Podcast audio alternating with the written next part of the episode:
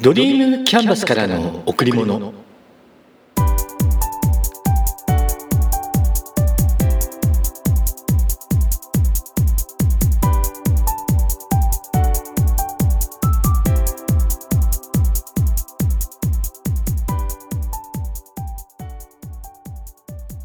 皆さん、こんにちは。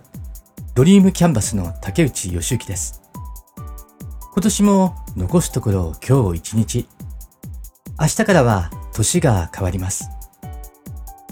皆さんにとって今年一年間はどんな年だったでしょうか？そして今日は平成最後の大晦日。皆さんは何をしてお過ごしですか？今月のテーマ、何のために学ぶか、その目的は？ここから入ります。皆さんにとって勉強と学びの違いって何ですか？イメージ的には勉強には期間とか目標があってそこに合わせて知識をつけていく。例えば秋の試験に合格するためにスケジュールを立ててきっちりとそこに合わせていく。それに対して学びはなるべき姿を描くわけではなくてやりたいことをやる。今やっていることから気づきを得る。楽しみながらスキルをつける。そんな感じでしょうか。学生時代と違って社会人になると学びの機会がたくさんあります。まあ学生時代もそれなりにあったんでしょうけど意識していないのであまり気づかない。社会人になると学びや気づきのシェアをする機会もぐっと増えて学びっていう言葉をだんだんと使い始めます。ではあなたは何のために学びますか？知識をつけたい。スキルを磨きたい。大きく言えば自分を変えたいから学ぶ。私も学ぶことが大好きです。目的は自分を成長させたいから。止まっていたくない。知らないことを知り知っていることをもっと深く知る。自分の足りなさを知って自分の考え違い誤りに気づく。今までいろいろな本を読んでいろいろなセミナーを受けていろいろな人から数々の学びや気づきをいただきました。それらのことは自分を見つめる機会になったり自分を変えるきっかけになったりしています。学びは自分のためそして身につけた知識は人への情報として分かち合うことができる。私の周りには今学び好きな人がたくさんいます。だからわからないことがあった時一人で解決できなくなった時人から情報をいただくことにしています。先日ある本を読んでいたら学びの弊害という記事が載っていました。学びは自分のために行いそして他者への貢献のために用いる。ところがあまりにものめり込んでしまうと自分が学んだことが自分の正しさとなって世の中の正しさであると勘違いしてしまう。その正しさに沿っていないことは全て誤りだと感じてしまう。簡単に言うと学びで身につけた知識を使って相手を否定批判してしまうということです。学びで得た知識は自分を正したり自分を磨くものであって人を否定するための材料ではない。そう書かれていました。私もそう思います。人にはそれぞれ立場や環境考えがあって今の状況があります。それを否定することなんてできない。世の中にはたくさんの原理原則があります。でもその原理原則は自分が学び、自分が実践するもので、人が沿っていないからといって、強制的にさせるものではないと私は思います。だって、よく言うじゃないですか。人を変えることはできない。自分が変わればいいって。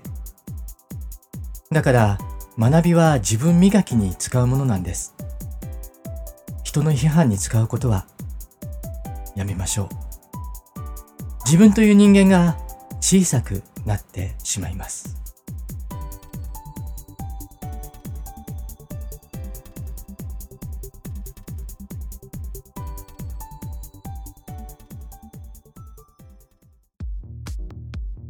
よく聞きますよね。してもらいたいことがあったら、まずは人にしてあげるって。これ、本当みたいです。大きいことでも、小さなことでも。例えば、笑顔。相手に笑顔になってほしいなって思ったら、こちらが微笑む。そうすれば、相手もにっこり、笑みを返してくれます。先日、ある方が言っていたんですが、朝の散歩道。毎日同じ人に会っていて、おはようございますって言っていたそうです。でも、相手は返してくれなかった。何日も続けていて、相手が全く返していないのでやめようと思ったそうです。でも、この方は続けたんです。そうしたら、おはようございますが帰ってきたんだそうです。何日ぐらい経ってから帰ってきたのかはお聞きはしなかったんですけど、伝わるってことです。相手の誠意や本心、温かさ、熱量、思い。最近、真剣なお話をする機会が何度かありました。これまでの経緯、ビジョンや思いをお話ししました。相手がどう捉えるかはわかりません。まして、共感してもらえるなんてわからない。だけど、言葉にしなければ伝わらない。スティーブ・ジョブズがジョン・スカリーに言った名言。残りの人生、このまま砂糖水を売ることに費やしたいのか。それとも世界を変えるチャンスをものにしたいのか。これ刺さりますよね。伝わる相手にはものすごく強く。で、ある方に真剣なお話をさせていただいて、すごくいい関係が作れました。どのくらい理解していただけたかはわかりませんが、多分これから結果が出てくると思います。人にしてもらいたいことがあったら、まずは人にしてあげる。人に理解してもらいたかったら、まず自分が理解する。すべてが自分からなんですよね。自分が何をしてあげたら相手のためになるのか、相手に喜んでもらえるのか、それを考えてみる。そして自分の好きなこと、得意なことが相手のためになって、相手が喜んでくれるなら最高ですよね。うん。それが仕事だとしても、それがプライベートだとしても、相手に貢献できるって嬉しいことです。相手のために何をしてあげられるか、自分に何ができるか、そのために大切なこと、それは話をしっかり聞くってことかな。自分のことのように。これ、意外と難しいんです。自分に必要なことはしっかりと聞くのに、相手の話に興味がないと、適当に聞き流す人も多い。自分が話をしている時に、今この人、適当に流して聞いているなって思うことありませんか？でもそれ、自分もやっているんです。だからこそ心がけないと。人の話を真剣に聞く。自分のことのように考える会話でなく対話をするいずれにしてもしてもらいたいことがあったらまずは人にしてあげる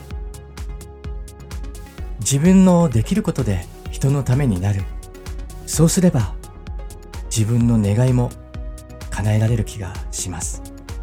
必ず。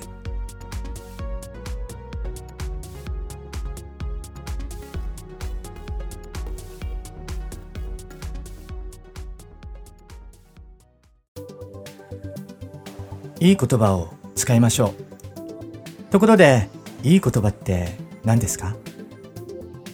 言葉遣いであり、言葉の内容であり、関係性のできてない人がお互いを知るために言葉は重要な役割をします。言葉遣いは発する人の人柄を表しますよね。ビジネスの世界では敬語を使います。年齢に関係なく基本敬語でスタートします少しずつ相手のことが分かって関係性が深まってくると敬語の中に親しみの言葉が含まれていきます。うん。そうですよね。とかそれいいなとか自分自身に言い聞かせるような言葉が会話の中に含まれてくる。まあ関係性の中で許される範囲の言葉ですけど。だけど、敬語以前に人を生かす言葉、自分を生かす言葉も大切です。思いやりの言葉として、ありがとうとごめんなさい。何かしてもらったらありがとう。何かしてしまったらごめんなさい。そして相手を傷つけないような言葉。これも大切です。言葉は武器にもなります。私もついやってしまうんですけど、言葉の暴力。批判したり、責めたり、文句を言ったり。自分が言われて嫌だと思うことは自分で言ってはダメですよね。いつも後から反省しています。反省するくらいなら言わなければいいって思うけど、そこが今の課題であって直さなければいけないところ。反対に言葉によって救われるっていうこともありますよね。人間には喜怒哀楽があります。その感情が高ぶっている時にふと言葉に出会う。偉人の名言とか人の会話の中から勇気や元気、やる気が出る言葉。悲しみや苦しみから抜け出すきっかけとなる言葉。一生涯の心の支えとなる言葉。いろいろです。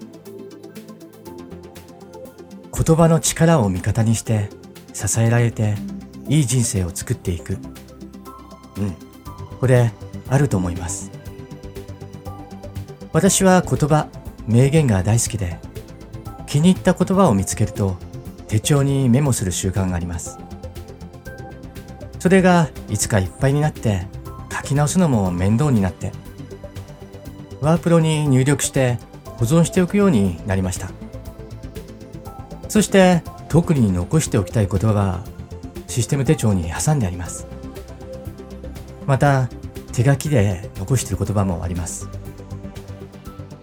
私が10年以上心の支えとしている言葉は、今やらずにいつやるか、ここでやらずにどこでやるか、あなたがやらずに誰がやるか、そして手帳の最初を開くと、この経験が教えてくれている潜在的なチャンスは何か、なりうる最高の自分になるために、世の中がこの経験をさせてくれているって書いてあります。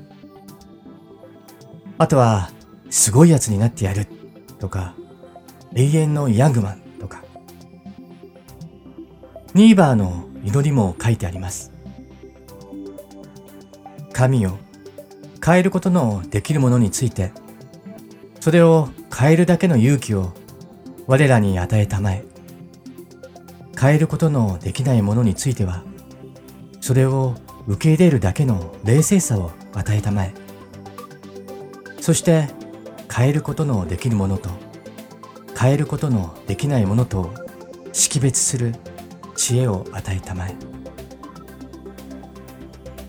手帳に書いてあるといつも開くことができます。元気がもらえます。そして自分の使う言葉はプラス思考の言葉を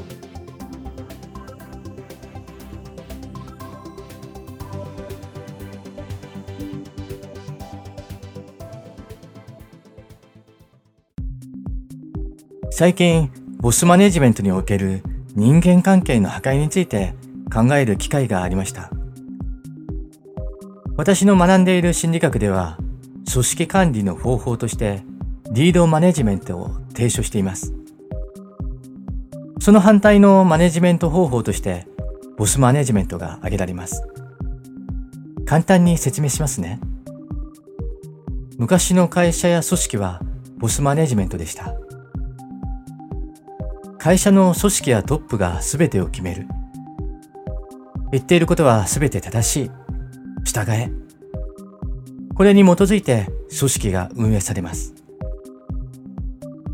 ボスマネジメントの例を挙げると、ボスは部下を動機付けすることに心を配り、誰が悪かったかを探し、欠陥の責任を取らせ、生産性に全員の注意を向けさせ、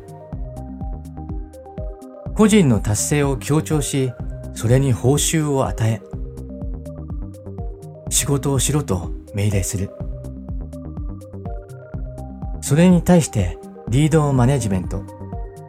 リーダーは動機付けの障害を取り除く。何が悪かったかを探す。欠陥を防ぐ方法を調べる。上質に全員の注目を向けさせる。グループの達成を強調し、その達成を認める。仕事をしやすくする方法を確立する。断然こっちがいいですよね。チームの達成感があります。もしも仮にうまくいかなかった時、何がうまくいかなかったか、それを探して改善する。誰がなんて追求しない。何がに焦点を当てる。そして達成した時はチーム全体で喜ぶ。認め合う。そしてさらに良くなる方法を考える。リーダーは競争心を煽ってはいけないんですよね。そして必要以上な追求もいけない。さらには人にやらせるのではなくて、できる仕組みを一緒に考える。これだと思うんです。組織の達成は数字の達成ではなく目的の達成。何のために、誰のために、なぜ。これが伴っていないと数を争うことが人間関係の破壊につながります。それじゃあやってる意味がない。チームが一つになって目的を持ってチャレンジする。フォローし合って楽しさと辛さを分かち合う。だから絶対にボスマネージメントを受け入れてはいけない。また、その配下で犠牲者を出してはいけない。私はそう思っています。しかし、組織であるがため、自分の考え通りにならない場合もあります。そんな時に必要なことは、結果、実績。自分のやり方を、その正しさを見せるためには、その成果としての結果も必要です。相手が何も言えなくなるような絶対的な成果。でも、すぐには難しいかもしれないです。ある程度、期間がかかるかもしれません。だけど、始めたからには、諦めてはいけないこともあるんですよね。皆さんにもそんな場面あるかと思います貫きましょうそして諦めず絶対に思いを形にしましょう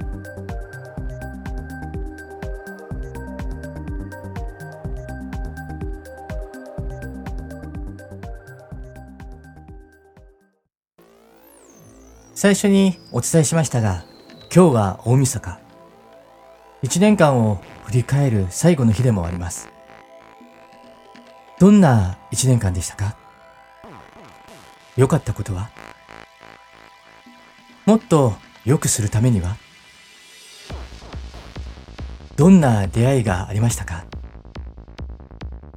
どんな気づきがありましたか？人は一年間で大きく変わります。一年間で大きく成長します。もちろんそれは自分が望んでいるとしたらですが、自分の人生をより一層楽しむために、来年も様々なことにチャレンジしていきましょう。今年一年間お聴きくださった皆様、本当にありがとうございます。引き続き来年もよろしくお願いします。あなたにとってかけがえのないもの。それはあなた自身です。あなた自身に贈られた最高のプレゼントを大切にしましょう。今しか体験できないこと。今だから体験できることを自ら進んでやりましょう。楽しんで。皆さん、今日も笑顔でいましたか？笑顔でいれば幸せを感じることができます。笑顔でいれば毎日が楽しくなります。笑顔でいれば幸せが人に伝わります。笑顔でいれば人と人とがつながっていきますドリームキャンバスからの贈り物今日はこの辺で。